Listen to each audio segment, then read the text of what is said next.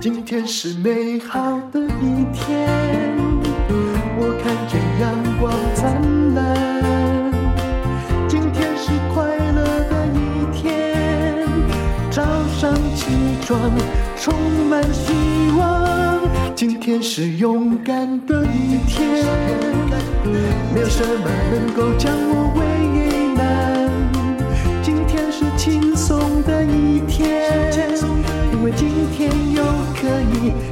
天又可以好好吃个饭。欢迎收听人生实用商学院哈，今天我们请到的这位来讲他的成功故事，他的叶总是还没有来过我们节目的，因为他是做女鞋的，在我看来，所有的快时尚最难搞的叫做女鞋，这种东西怎么做成功呢？那我们就请林怡慧 Lisa 来告诉你，Lisa 你好，丹如姐好，各位听众朋友大家好，好，我们从那个创业的故事，要从年轻的时候开始讲起。好，你是行李架吗？还是迫于生活之不得已？是迫于生活，然后得不得已的，因为我爸爸很爱乱花钱。and 赌博，我在等于是从高中开始就开始打工了。嗯，我所以我在高二的时候啊，我就曾经在呃当时很不很红的那个芝麻婚纱广场打过工。嗯，嗯对，然后一路就是呃做过婚纱，做过日本料理，然后甚至摆地摊、发传单，就是很多事情都有做过这样。后来我就一路半工半读啊，然后呃，等到我的业二专毕业之后，我就进入了证券公司，然后一路就算是比较稳定的在证券的承销承销部门里面，呃。待了八年多，我也一直以为我会在这边退休了，嗯、因为其实一待其实八九年，嗯，然后其实就是因缘际会，因为其实做的很熟络，嗯，然后那时候大家那时候是证券的，就是也没有电脑来抢生意，对不对？对，大家都一定要去找这很厉害或手脚很快的证券。营业员来帮你下单。工作的尾巴的时候，就是后几年就开始会从网拍，那时候奇摩拍卖刚开始，然后就会拿一些家里的东西呀，然后就去卖啊或什么的。然后因缘际会，就是遇到了一个朋友，他说有一批货，然后要出清，然后一起销售。反正货就是内衣，呃，所以就是一想 前前几分钟有利可图，对不对？发生什么事？应该说一开始，呃。把那批货拿去给我们是做 B to B 做批发的，对，那批发就是很简单，不管你你拿一百去卖两百，你就是净赚，对。然后说很很天真，就是计算机一按，觉得哎，我今天就赚两万了，我今天就赚三万了，那乘以三十天就六十万，好，我可以离职了。现在已经讲到一个财报的估算的问题，对对不对？后来发生就是，基本上其实我是被他骗，因为他其实并没有源源不断的货可以给我，嗯，也就是这可能是一批。不太卖得掉的货，对对，让他便宜的卖给你，对，然后我就是也不小心很幸运的把它卖掉了。可是因为在那个当下，我就是觉得，呃，比如我在证券公司八年，其实我第一年的薪水啊，跟最后一年其实差不多了，因为其实我已经没有奖金这么多了。我也蛮了解证券公司，你后来再待下来，就是你的公司就是转卖掉，对吗？金融合并就被合并了。待久的人其实心里。也都还蛮暗淡的，所以那时候就会觉得说，或许我离开去闯闯看，我就算真的失败了，我的成本也没有那么高，或者是我再回头，其实也跟同学的薪水差不多而已。是对，好，那现在内衣本来是打算要当商人，结果只有那一批货，后来没有源源不绝，那怎么办呢？我就开始去批货，批货去找货。之后我直接是从网络上的一六八八，哎，就是阿里巴巴开始找。那时候已经有一六八八了，就最早的时候有了。对，然后就从阿里巴巴上面去找，真的找工厂。嗯，然后我找到很多，比如说沈阳啊、天津，他们真的是销到日本、韩国的一些尾货。那时候的尾货是真的尾货，是。然后我就从那边开始进货，之后就开始做起我的批发生意。所以那时候就算是几百件到一千件，对他们而言其实都是尾货，都是少量的。他批给我们，他也无所谓。那其实我也是做 B to B 的生意，所以我也是批给我们就是街头巷尾的店家或者摊贩。但还好，我后来也转型了。我觉得也是转的对，因为如果我还是一直在做 B to B 生意，或许其实我也不可能走那么长久了。你也进过五分埔，对，你可不可以把那个五分埔交代一下？就我知道他们之前之后，连房地产的价格或什么都差很多。我们当初在五分埔的七街，其实是后面比较小条的巷子，嗯、那个时候要店面还要顶让金、欸，哎，就是你你拿到的是空的，然后也没有什么装潢的，嗯、还要顶让金，就是将近一百万。而且那时候可能东区哈一坪那个沙子沙细沙细咋办？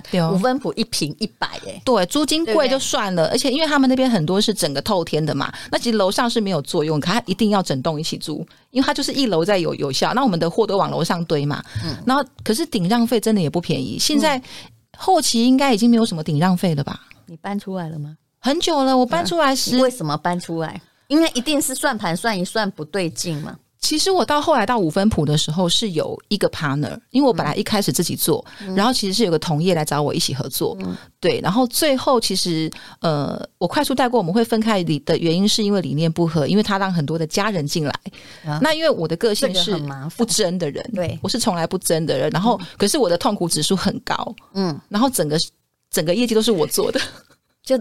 业绩是你做，但是你的合伙人是一个 family，那你一个人要对别人的一家人，其实这个是我非常反对的。所以他说生意尽管是很好，可是我的痛苦指数真的非常高，因为我的前面的一两年是自己做，然后因为他到了那边的时候，他想要扩编，然后因为刚好同业来找我说类似合并的概念，然后我就觉得说好像也可以，后来痛苦指数真的太高了，我就非常就是很冷静的跟他谈判说，呃，我说我真的想要离开了，我的痛苦指数太高了，嗯，然后。他当下已经一直跟我说，呃，他可以请他的家人不要来啦，什么？我说没关系，已经来不及了，因为我已经做好离开的准备了。是是。然后他就很怕我在隔壁开一间。我这个人一个特质就是，我说出来的话，一言既出，驷马难追。我就跟他说：“你放心，我这辈子不会再做内衣批发。嗯”然后我就是从那时候开始，我就真的完全离开内衣批发界。一个人如果真的会做生意，批发什么？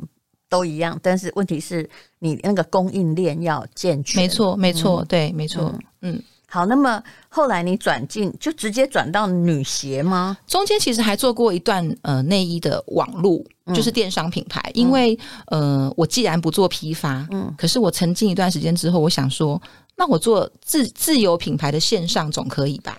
其实你的 partner 也并没有想到，就是说他只想到实体商店，没错，他不知道哎、欸，出去还有线上。但其实我做的线上，因为我的供应链是最上游，嗯，我并不是像人家网络品牌是拿货的，嗯，我当初是所有的那个批发的资源都在我身上，嗯，所以我其实只要再把供应链找回来，就是我说我要做自己的牌子，其实我在我从电商重新起来就可以了。嗯、我其实有有一阵子我很努力的在研究它。你是可以找到优良商家哦，是啊，然后那个供应商也很诚恳的想要把品管做好，只要你跟一家哎关系打好，对，他会愿意就看多少钱帮你打样，然后其实他们也很诚恳。嗯，其实我一直以来蛮常跟对岸做很多的生意，嗯、我都觉得其实我遇到的人都很诚恳，都很实在。对，我对其实我也有一些 business，可是我真的觉得那些开的很长久的商家，尤其是。当有电脑之后的评鉴制度之后，没错，他们非常在乎自己的品管。当然，我也有遇到垃圾的啦。对为什么会变邪呢？这又是一个很好傻好天真的故事。嗯，呃，在我的电商做的还不错的时候，呃，我遇到了一个上海的一个上市公司，它其实是台商，纯台商，是它的女鞋的一个集团。嗯，然后我认识的是二代，那二代他就很想要发展电商。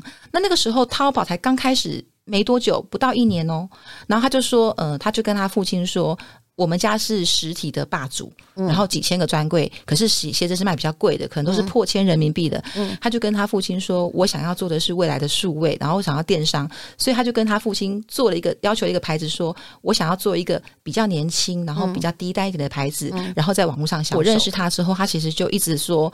那个时代的淘宝的照片还没有那么好看，嗯，他们那边的整个可能人员呐、啊，或者他们的数值还没有那么完完整。他就说他很很希望我们台湾的这些呃人才啊，还有我们的整个素材啊，我们的摄影师啊，我们的整个画面都可以过去，嗯。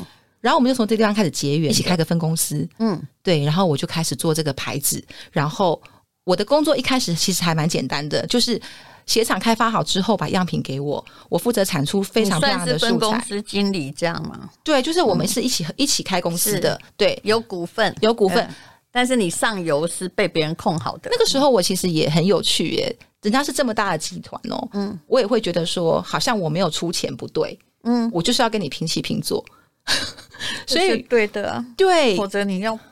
做不好被赶掉，做好也被赶掉。对，所以其实我们讲的好现实，啊真的。但事实上也是，我也会觉得这是这是对我自己的一个督促跟砥砺嘛。所以其实我们还是用台湾分公司的概念，其实是他跟我们一起合伙这样子，然后我在台湾做，然后呃素材啊，然后照片整个都排编排好之后，然后传回去，然后两岸共用，这是最开始的一开始的创立的原因。就后来不到一年，嗯，那个总裁就要把他的牌子收掉了。为什么？因为他已经亏了几亿人民币。电商是这样啦，前浪也死在沙滩上。如果当大家还没有，你不要以为你前面走会有先行者优势，那是要到快要成熟，其实你的先行者优势才可能会出来啊！太早做，哎，大家还没有这个习惯，尤其是鞋子，鞋子比较难，因为它的尺寸对。什么叫尺码准？那、啊、每个人脚型就不一样啊，要准很难啊。在十几年前，淘宝上如果你要卖到一双五百块人民币的鞋子，其实也是相对高价的。在他们平，在虽然在他们集团下算是便宜的，嗯，对。那同样的就是，呃，因为他们的量、他们的数量、他们的 MOQ 还是都用本来的思想去做。比如说，比如说每一双鞋，它不会一开始先下。先下个一百对、两百对，它一定就是用几千双的构造去做，因为整个集团里面的下采购就这样下的嘛。哦，那这个呃，这个大公子很可怕，对，所以最后是被存货给压垮的，的确怕。啊，结果你就这样把这个台湾品牌承接下来嘛？对，我就在当下，我就是思考了一整晚，我就想说，天哪，我头已经洗到这边了，然后呃，一个集团要收掉一个牌子也是很简单，但对我而言，其实是我的全部。我已经全部付出了。亏损你要负责吗？不用，因为我他的亏损是大陆的亏损，我们台湾的资本其实、哦、你还是卖的不错啦，但是他那边真的存货可能太多，或者是因为台湾的存货并不会这么多啊，并不会没有卖就把它一直运进来，我有卖再补货就好啦。懂懂懂，就分公司有赚钱，所以台湾其实不会烧那么快，因为台湾其实就是管销，所以我就跟他说好，那从现在开始这个牌子就我自己吃下来吧。嗯。我也不知道那天我为什么会拿来这个勇气，舍不得放弃。对，而且其实我不懂鞋子哎，但是姐听到这边，我发现你懂得卖，但是我不懂鞋子。后来你这个转机在哪里？因为原来的那个恐怕不会再帮你做鞋的。对啊，对啊，没错，而且很贵。前面的那个垂直供应链要自己往上找喽。等到我意识到这个部分的时候，其实已经有点来不及了。还蛮天真的，对，因为我想说，我这批，比如说我的创业者都天真的，我的库存里面大概有两千双左右吧。然后我想说，哦，那通电话他跟我说要收起来，我只说了一件事，我只说了就是你要给我一样东西，就是我会从现在里面我觉得能卖的货大概选个一两千双，然后我由他来做我最后的一个资本，但这个不是你给我的哦，是我会慢慢把货款还给你。至于什么时候给你，你不要催我。我也一定会同意啊！你也不然，难道我要自己用卡车销存货吗？就你你没有用啊，没有管道就没有用。对，所以我就是最后那一两千双鞋是我最后的底，然后靠它的现金流这样子。然后等到我边卖边卖的时候，我才想说，完蛋了，我的下一季在什么地方？嗯，这时候你每天都遇到这个问题啊，就从内衣到鞋子，对，因为没有想清楚，就是。把这批我很厉害，我会卖，我卖完了。可是，哎，不好意思，没有源头活水。对，我真的很天真哎。嗯，然后接下来也是这样，放心哎，大家都这样。然后接下来我就好啦，就开始硬着头皮，又是从供应链开始慢慢找。那这一段就会比找内衣辛苦非常非常多了，因为其实我什么都不懂，然后我就开始飞去找工厂，而且你还坚持做鞋子。对，你可能当时没有了解，其实鞋子是所有时尚中问题最大的一个。对，我觉得退货哈就已经吃掉你的利润。我也不知道当当初为什么我要这么坚持、欸。哎，其实那时候如果说啊，最后把这个牌子收掉，其实我后面就不用痛苦这十几年了。对，你知道吗？不是，就是说，如果把那个几千张赚到了，对，赔了就不做了，就有了一桶金了。对，嗯、我真了不起啦！也许上天选择你来做鞋子，我也只能这样安慰别人。还有。奶那个电商跟实体有什么样的不同？还有你最后是怎么样打出市场的？我觉得电商跟实体的部分呢、啊，是因为电商你要很会呃说故事，还有你要让商品，然后拍摄到让客人都愿意买单。嗯，所以它的新客沟通成本会比较高。它并不像实体走过路过就可以摸啊、穿啊什么的。所以其实我们在呃行销上，还有我们的素材上，其实要非常的认真做。还有我们在呃鞋子的试穿报告，嗯，我们的鞋子就是每一次的样品过来之后，全公司的女生都要出来试哦，然后调调调到一个最大众，然后最舒服的样子。而且我们尽管是这样子，我们连追加的货。每一批都要试穿，嗯，而且一定要有新品上。只要新品这两个字，就比较容易吸引眼球。是对，一定要有新品上。任何东西都是要有新品上市，不管你东西有多好。对。那么啊，反正因为它还是属于时尚型。后来你就是自己去做直播吗？是。你的那个 bonbons 啊，也有二十几万人，嗯，粉丝团，嗯嗯。自己做直播是大概从五年前开始，嗯，然后那时候其实。大家都受困于 FB 嘛，对，都要跟他的演算法对抗。我们一 我们一直对抗到现在哦，而且他现在越越跟你对抗越来越大力。就恐怖，本来都是，比如说我今天假设我订这个莎姐的 bonbons 的 FB，对不对？对，我曾经有这样的经验，就是我明明有追踪你，可是我大概哈三个月才看到你一则 po 文，对，除非我专程的去点。呃，所以在当下，因为大家都在说。呃，直播的流量有比较好，触及比较好，嗯，你就自己来了。我就想说，那我们就试试看，嗯，反正就是什么地方有流量红利，我们就得试试看。嗯，就我很愿意尝试新东西，嗯，所以从五年前其实我们就开始直播了。那的确在五年前直播的时候效果还不错，它的流量还蛮好的，但现在也是。越来越差了，嗯，人数已经越来越少，因为其实都很破碎，都被瓜分掉了。其实僧多粥少啊，对，然后屏蔽很高，对不对？是是，很有趣耶。在疫情期间，你还帮上市公司卖防护衣，单月卖出了七位数。对，大家买防护衣是干嘛？因为其实我真的觉得老天 还蛮疼我的。在卖鞋子哎，呃，在六月的时候啊，我们的鞋子真的是跌到谷底。那就是完蛋了，那个时候你真的不要促销，因为大家不出门穿鞋干嘛呢？其实真的到谷底，不管我们的实体、我们的线上都是谷底，然后不出门，然后大家的消费的心理也是非常的低迷。那你那时候公司几个人？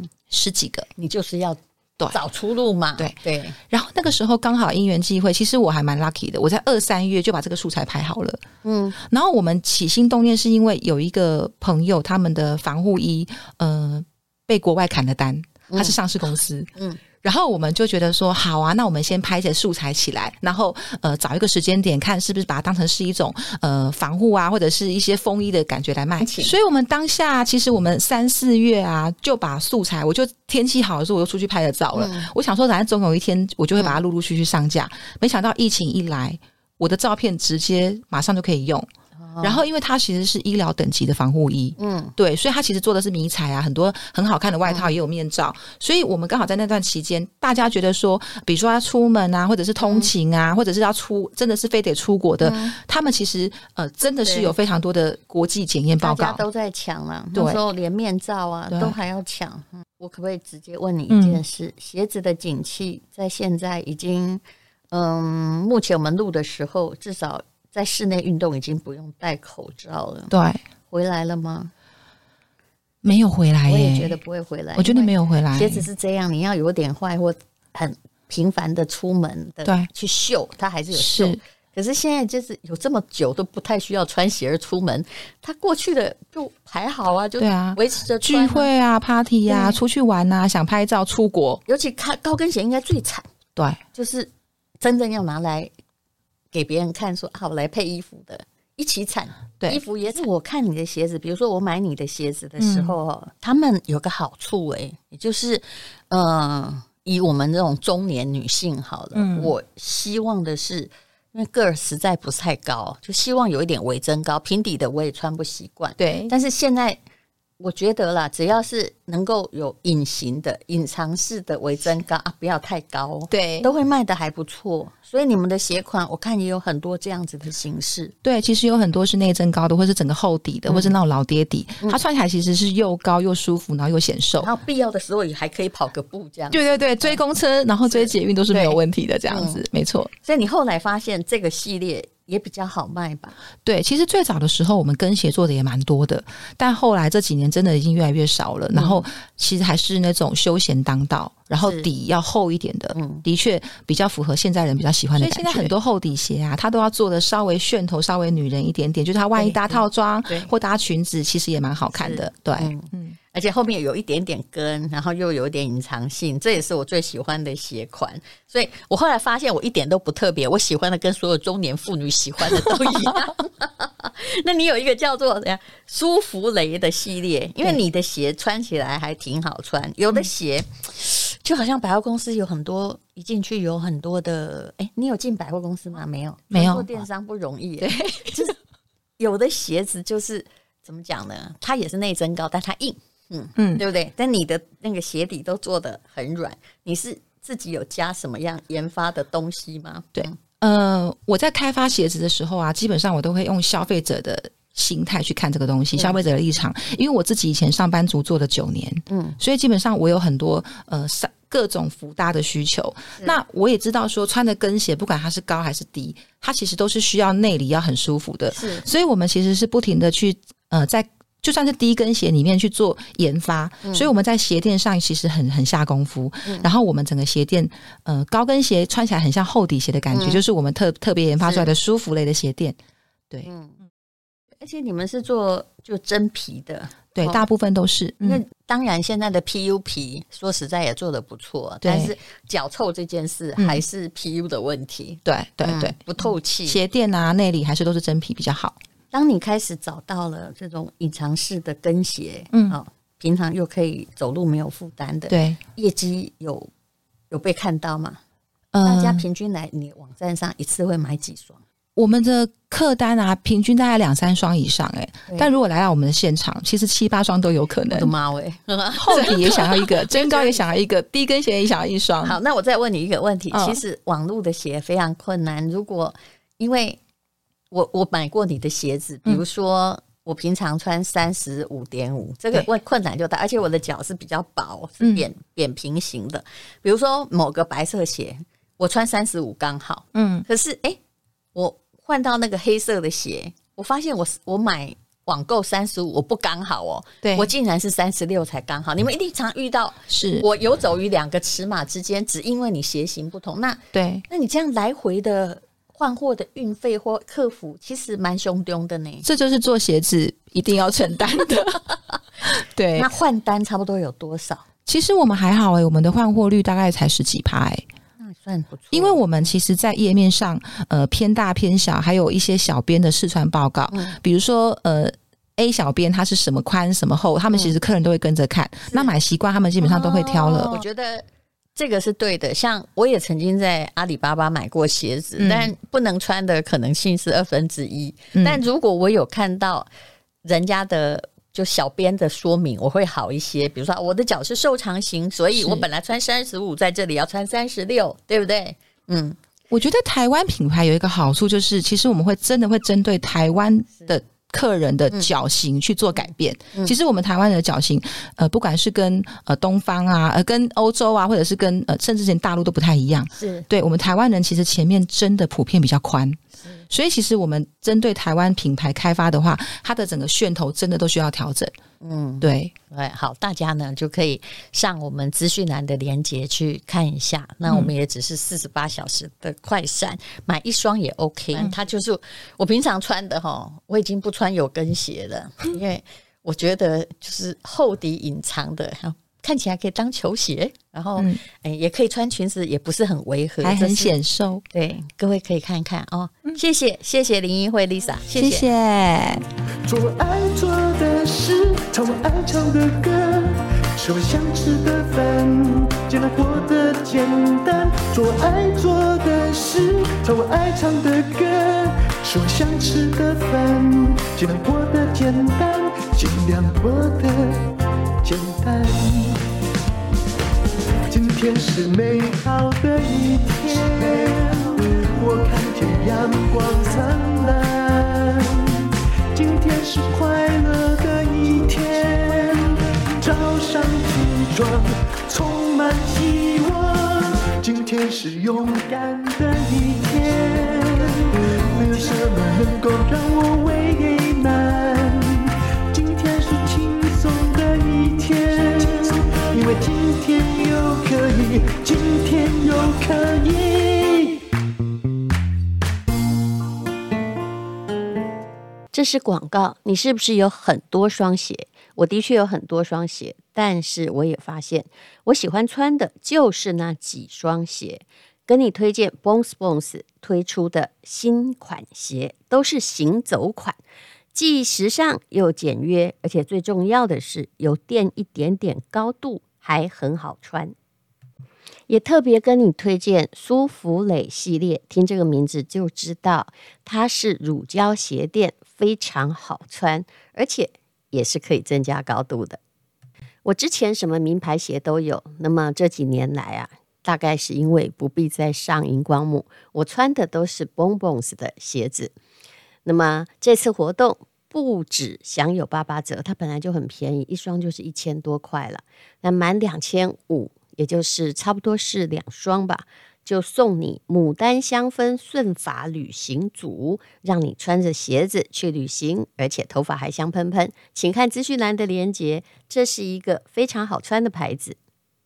而且都是真皮的哦。